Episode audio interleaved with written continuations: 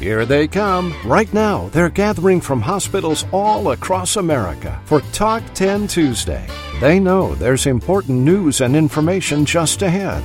Don't miss out. Come in, sit down, and log on. It's Talk 10 Tuesday with Chuck Buck and co host Dr. Erica Remer.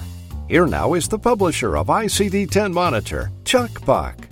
Thank you, Clark Anthony. Hello, everyone, and welcome to the 365th edition of Talk 10 Tuesday, and brought to you today by the American Health Information Management Association. Of course, we know them as AHIMA. And joining me this morning is my co-host, the very, very popular Dr. Erica Remer. Dr. Remer is the founder and the president of Erica Remer MD Incorporated. And good morning, Erica. Good morning, Chuck, and good morning, everyone. This morning we continue our reporting on ICD 11. Margaret Skurka, who was on Talk 10 Tuesday last month, returns from her meeting last week at the World Health Organization. Margaret's going to be reporting on the outcome of that meeting. ICD 11 is expected to be released next month by the WHO. But of course, we know the U.S. isn't expected to release ICD 11 for a number of years, of course. Of course. And speaking of codes, Christy Pollard is here with some important information for coding cardiovascular surgery. And also, Lori Johnson is going to be reporting on obesity this morning. And Leslie Kriegstein will report on the latest regulatory news to come out of Washington. Also, you have a very interesting segment this morning, don't you? I hope so. I'm going to share some things I learned in a conference I attended in early April. I read your story this morning, in the ICD 10 Monitor News. Looking forward to your observations as always, and we have much to report. And we begin this morning with Tim Powell, who was at the Talk 10 Tuesday News Desk. The Talk 10 Tuesday News Desk is sponsored by ICD University, inviting you to attend the AHA Coding Clinic webcast by Gloria Ann Bryant tomorrow, Wednesday, April 17th. To register, click on the Handout tab in today's broadcast. Here now is Tim Powell. Hi, Chuck. I want to talk about why people are mad about insulin, and you should be too. The House Oversight and Investigation Subcommittee held a hearing on Wednesday, April 10th at 10:30 at 2322 of the Rayburn House Office Building. The hearing was entitled "Priced Out of a Life-Saving Drug: Getting Answers on the Rising Cost of Insulin." This was the second such hearing on the cost of insulin. In large part, we see the pharma industry has what seems to be an upside-down pricing structure.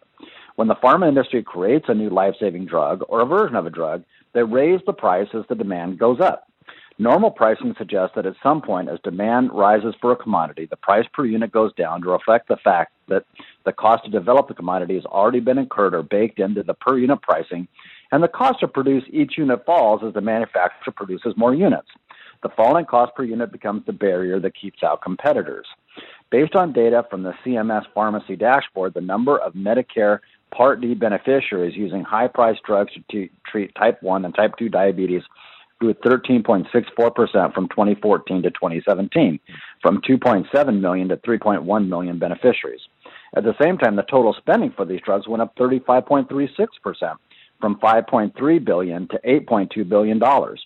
While the dashboard doesn't have 2018 data on it, it appears that the trend lines continue. We have testimony on Capitol Hill that patients on fixed incomes that need insulin to live are skipping meals and other medications to pay for their increased cost of insulin. During the hearings, Illinois Representative Jan Schakowsky said during the hearing that the prices of insulin are curiously close between manufacturers and way too high. This is the other problem in drug pricing that we have talked about in a previous article in RAC Monitor. When you have an industry comprised of a few manufacturers with barriers to entry, instead of competing against each other by lowering prices, oligopoly pricing takes over and producers collude either directly or indirectly by matching each other's higher prices. Imagine there's only two gas stations in town. When the owner of one gas station sees the other raise its price, they could decide if I leave my price low, all the people will fill up at my station, I'll make more money. But in oligopoly pricing, when the owner of one station sees their competitor raise their prices, they say, I can raise my price too because there are only two gas stations in town, and I will make more money by raising my price to match my competitor rather than having a price war with them. Here is the hard edge of the pharma industry that the public struggles with. The pharma industry in the end sees drugs as commodities and charge as much as they can without considering the impact on patients. They argue they have to do this to make a profit to continue making life saving drugs. At some point, it is a job of our legislators to stand up for patients, and let's see what they do. And with that, back to you, Chuck. Thanks, Tim, very much. That was Tim Powell. Tim is a compliance expert and an ICD 10 monitor national correspondent. It's Tuesday, it's April the 16th, 2019. It's the day after a destructive fire ripped through the iconic Cathedral of Notre Dame in Paris. You're listening to Talk 10 Tuesday. Stand by.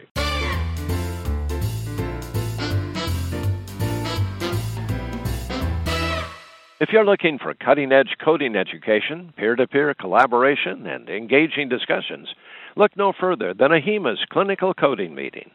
Join your peers in Chicago September 14th and 15th and gain a unique blend of education covering CDI, revenue cycle, professional services, facility services, coding updates, compliance, auditing, and innovation. Advanced registrations receive a free copy of AHIMA's Gold Standard 2020 ICD 10 codebook of your choice. Visit ahima.org slash clinical coding for more information and save $100 with early bird pricing by July 15th. AHIMA hopes to see you in Chicago September 14th and 15th.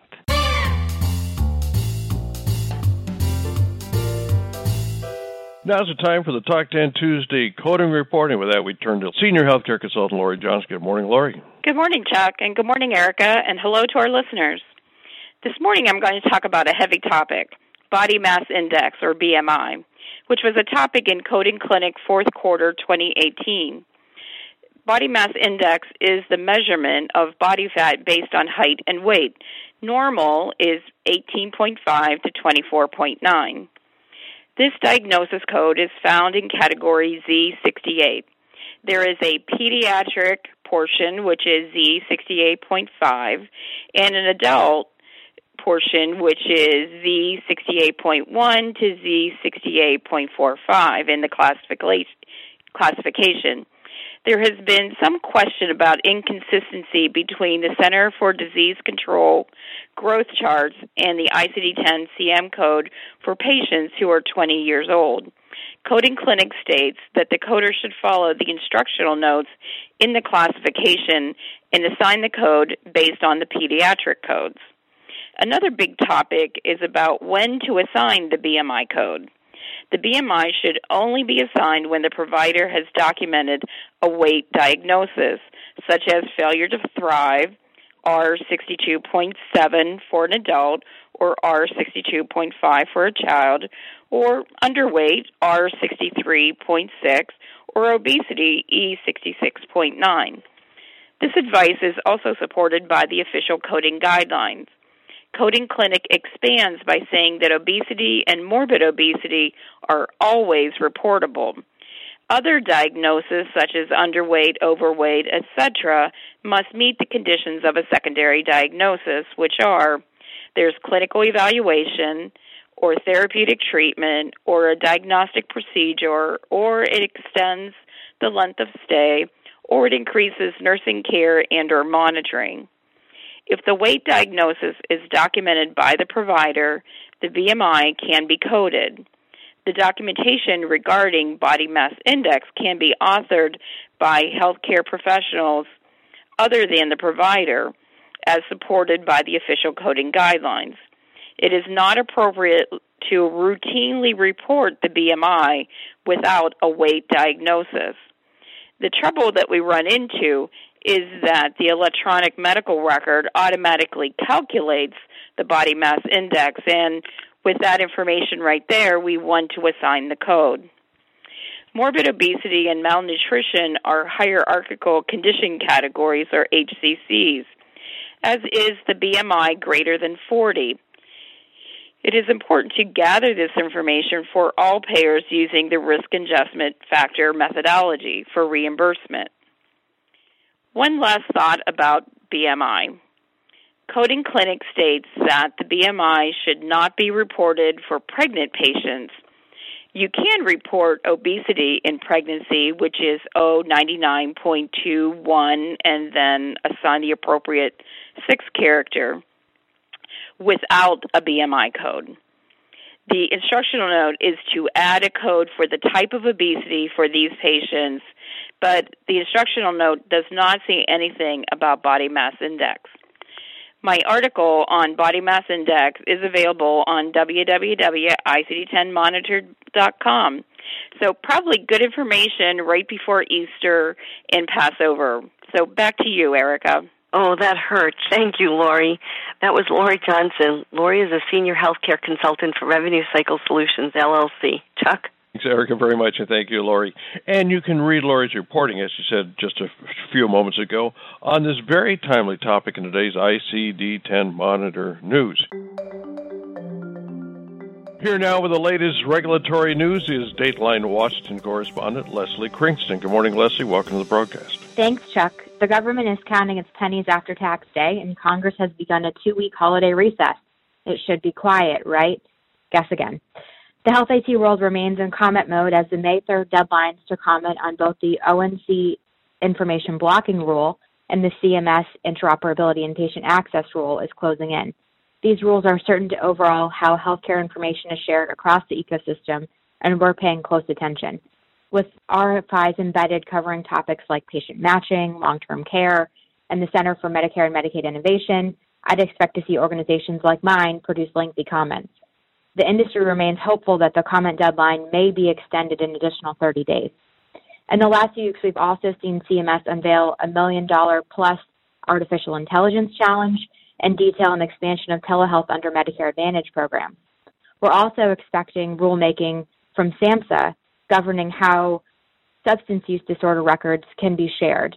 This is accompanied by renewed efforts in Congress to align 42 CFR Part 2 with HIPAA for the purposes of payment, treatment, and operation. It's also almost payment rule time, so stay tuned for the inpatient prospective payment system rule that is imminent. On Capitol Hill, there has been no rest for the weary. Congressional committees are hard at work picking apart the president's fiscal year 2020 budget that included cuts for just about everyone. We expect to see the House Labor, Health, and Human Services Appropriations bill soon, likely after this current recess, and that will give us some perspective on how lawmakers believe HHS should be prioritizing their initiatives. The Senate Health Committee continues to track the latest with electronic health records and interoperability, hearing from industry witnesses last month with a second hearing expected with government representatives in coming weeks. They also remain interested in ways to cut health spending. The privacy debate continues as proposals are expected to emerge out of both the House and Senate governing consumer privacy. Uncertainty remains about where health data will fall into the conversation. Speaker Pelosi reminded folks that she will not support proposals that preempt state laws like the California Consumer Privacy Act in her home state. Interestingly, last week, Senator Bernie Sanders, presidential hopeful, introduced his Medicare for All bill. Chime members are taking note because, among many other things, this legislation would alter physician payment. Federal payment and pay per performance programs would end. That would include value based purchasing, the current meaningful use or promoting interoperability program, and other payment systems for Medicare, such as the merit based incentive payment system. Telehealth is also on the mind as the Congressional Telehealth Caucus wrapped up their comment period asking for ways to extend access and use for both telehealth and remote patient monitoring services. So, Erica, it's a beautiful time of year here in the nation's capital, but unfortunately, policy folks like myself just haven't had a lot of time to enjoy it. Back to you. Thanks, Leslie. Wow, that was a lot of information. Uh, I do recommend that you get your comments in. Um, I like to echo Leslie. That was Leslie Kriegstein. Leslie is the Vice President of Congressional Affairs for the College of Health Information Management Executives, or as we know them, CHIME. Chuck? Thanks, Erica. Thank you very much, Leslie.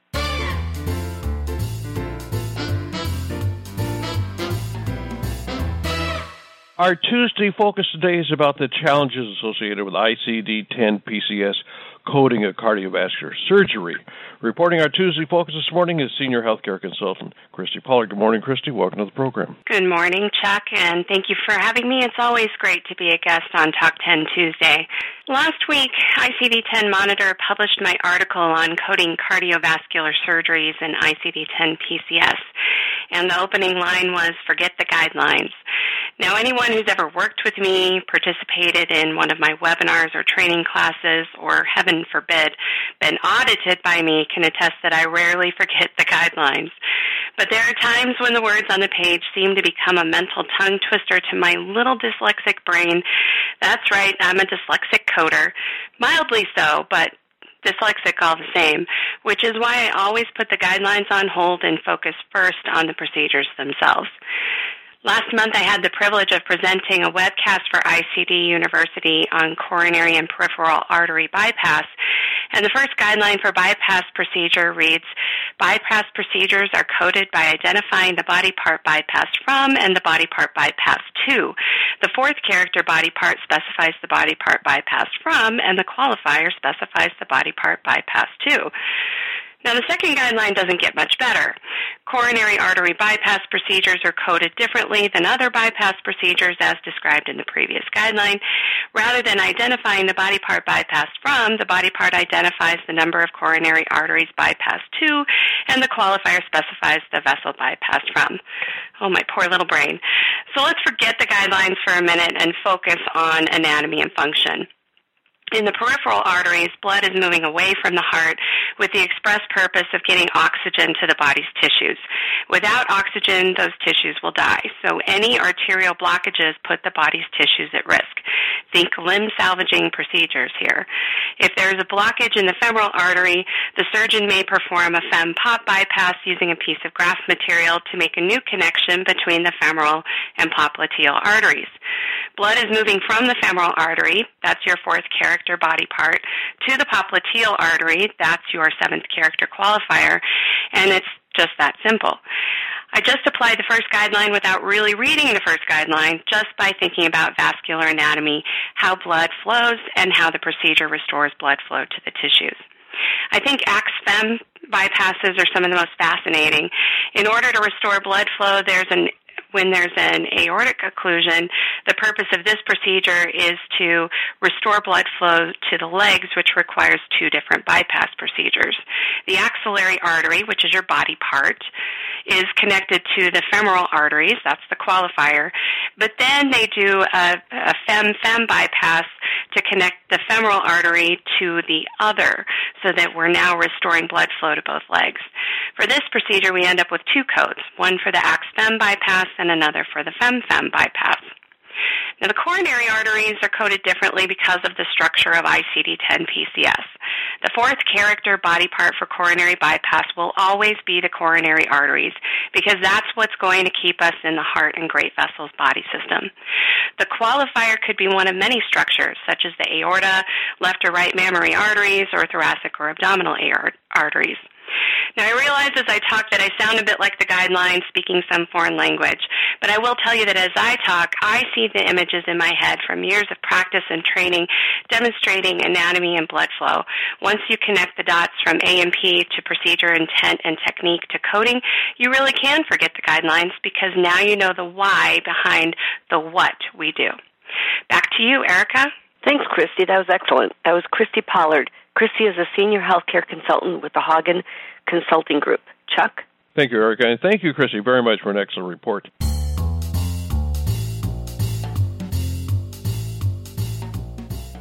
As we mentioned at the top of the broadcast, Margaret Skurka returned last week from the World Health Organization's meeting in Sweden.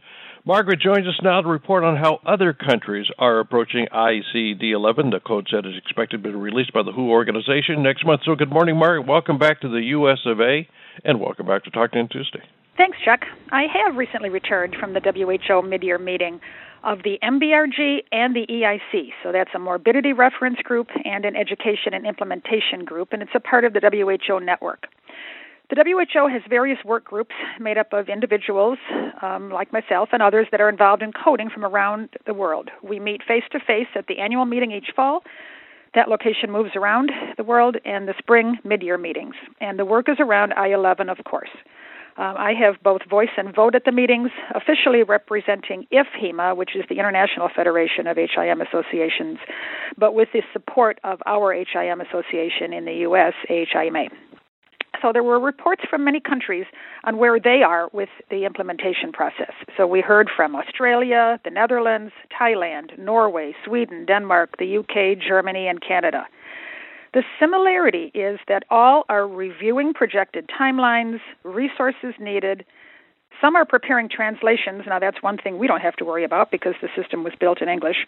Um, discussing how the new version will be used and, most importantly, when. There is agreement, I think worldwide, that any implementation plan must include things like an impact assessment, a risk analysis, resource planning, and strong communication tools. And, and all need to start at some point the process of training HIM professionals like us, or in some cases, Germany, for example, it's the physicians who do who do the coding in that country that need the training, and some other countries use that model as well. Japan is probably the furthest ahead in their plans for implementation, and they indicated they're three years away, so maybe 2022. Um, Australia is busy developing an electronic training tool. Canada, uh, I think this is interesting, they've had coders already code 3,000 cases using ICD 11. They trained 10 coders to do that work. They spent 40 hours training those coders, developed test bank of questions, etc. And the Canadian at the meeting who reported um, the good news, I guess, is that uh, after training and practice, a coder spent only an average of 12 minutes on a chart. But that's doing everything electronically. So um, our Canadian neighbors will be a good resource now in terms of uh, that specific study. I did a little verbal survey of most of the countries present, and exactly none plan to use traditional coding books. The alpha index is so large that a book is probably impossible. And there are links throughout the system. It was built to be used electronically, and it is assumed that countries will do coding electronically. And that will be a game changer for some of us in the U.S. Coding around quality and safety got a lot of attention. Um, the, the system allows us to code injury or harm, the cause of the harm, the mode, um, whether it's a procedure, device, etc. So the i11 browser and some tutorial videos are available online for any of you who want to explore it now. And I think we provided a link, or just Google i11 at some point today or this week, and, and a lot of stuff um, will come up. We do hope that our government does streamline the adoption process, and we've been encouraged, uh, have been encouraged that they will, and I did comment on that a few weeks ago. But if you didn't do it then, please go to the NCVHS website and read the letter that was sent on February 21st to the Department of Health and Human Services. It is really good stuff. So I suggest that we keep learning about I 11, and here's hoping that in the United States we have a good and effective implementation plan for our country uh, in the coming years. Thank you. That was Margaret Skurka. Margaret is past president of the International Federation of the Health Information Management Association, IFHIMA, and it is its current representative to the WHO family of International Classifications Education and Implementation Committee. Chuck? Thanks, Erica, very much. And Margaret, thank you. And by the way, a program note uh, Margaret's going to be with us on our Tuesday, October the 22nd broadcast when she's going to be reporting on the outcome of the WHO meeting. It's going to be up in Canada. That meeting takes place October the, the 7th through the 11th. Margaret's going to be, of course, on our broadcast on October the 22nd. Now it's time for a very popular segment here at Talk 10 Tuesday. It's called Talk Back, and it features our own Dr. Erica Remer. Dr. Remer, you're going to be talking about EHRs. I am. On April 5th, I attended a conference through Case Western Reserve University Law Medicine Center entitled Electronic Health Records and Patient Safety Legal Challenges and Solutions. It was really interesting to see this topic from the legal perspective. Um, I've written a two part series on the subject based on the conference and the recommended readings, and I posted the, we posted the first um, part today. Uh, I'm going to share a few tidbits in my talk back today and next week. So, first, we went over the uh, history and the current state of affairs of electronic health records. In 2004, Bush 43 made transitioning from paper to an electronic medical record a priority. The intent was to have all systems electronic within 10 years. Hmm. The Office of the National Coordinator for Health Information Technology, the ONC, was established. Then the High Tech Act, which stands for Health Information Technology for Economic and Clinical Health, in 2009 provided financial incentives for institutions to adopt the technology. We know the Medicare EHR incentive program established that as meaningful use, or as some of us call it, meaningless abuse, uh, the EHR component was transformed into the Advancing Care Information category of the Merit Based uh, Incentive Payment System, or MIPS, arm of the Medicare Access and Chip Reauthorization Act, or MACRA. The point of this is that the government basically mandates and historically financially incentivized the use of certified electronic health records. There are eight functionalities which were felt to represent significant advantage over paper. The ability to display information and data, the ability to manage results and data, computerized provider order entry, and I'm not sure that having the provider entering orders was necessarily in advance, but having orders entered into computer is certainly advantageous. Clinical decision support, such as alerts, prompts, reminders, templating, etc. Electronic communication and connectivity with other caregivers. Patient support, that is permitting patients to be able to view their own records administrative processes such as scheduling and billing, and governmental reporting and population health management. The ideal of the EHR has not exactly been borne out in practice. The user interfaces are often clunky, not intuitive, they're cumbersome, they're not user friendly. The myriad software systems in the hospital do not interface seamlessly with one another. Structured field design often limits the native storytelling. Copy and paste has led to note bloat, note bloat and obfuscation. And there are numerous ways the EHR can imperil safety. It can fail during use, be poorly designed where it works the way it was planned but doesn't meet the user's needs. It can be inc- used incorrectly with end runarounds there can be EHR interface issues where it works fine, but during export to external systems, something untoward happens and they don't connect. Or there can be a desirable feature which is not currently available. Many of the speakers reiterated that improving the EHR requires a socio-technical approach because it's a complex interaction between people, processes, technology, and the working environment. When there is a problem, it is sometimes hard to isolate a single point of failure or of corrective action. So next week, I will go over some specific points which I found interesting from the talks and the readings. Until then, Chag Pesach Sameach and Happy Easter. Back to you, Chuck. Thanks, Erica, very much. Uh, you can read Erica's outstanding reporting on this subject in today's edition of ICD 10 Monitor. Also, you can read it next Tuesday for part two. Thanks again, Erica. Uh, we've asked our panelists to stick around for a couple of quick questions. Uh, I want to ask uh, Lori to answer a question from Judy. Yes, she asked if um, the BMI code can be reported with a diagnosis such as diabetes. The, the coding guidelines are pretty clear that it has to be a weight diagnosis. Um, and it, a weight diagnosis means more than just obesity, morbid obesity. It could be malnutrition, it could be overweight, underweight, um, failure to thrive, etc. But it should be only reported with a weight diagnosis. It doesn't seem like there would be even a point to capturing the BMI code if there was no weight related diagnosis. Like, you know, a diabetic whose weight is normal, it seems like why would you want to capture that BMI? It seems like you want to only if you have a diabetic who, you know, perhaps a type 2 diabetic who's overweight or obese or morbidly obese, and then it's clinically significant. And again, we would look for the provider to say that the patient is overweight or underweight. Lori, while you're still there, Martha has a question as it relates to the HEDIS audits. I've heard a little bit about the, some rumblings. There some payers are requiring that the BMI be reported at least once per year, and my my question would be for them: Do they want it reported in an ICD-10 code, or are they looking for it to be reported as part of the value based purchasing, the category two codes that report BMI levels as well? So that would be the question.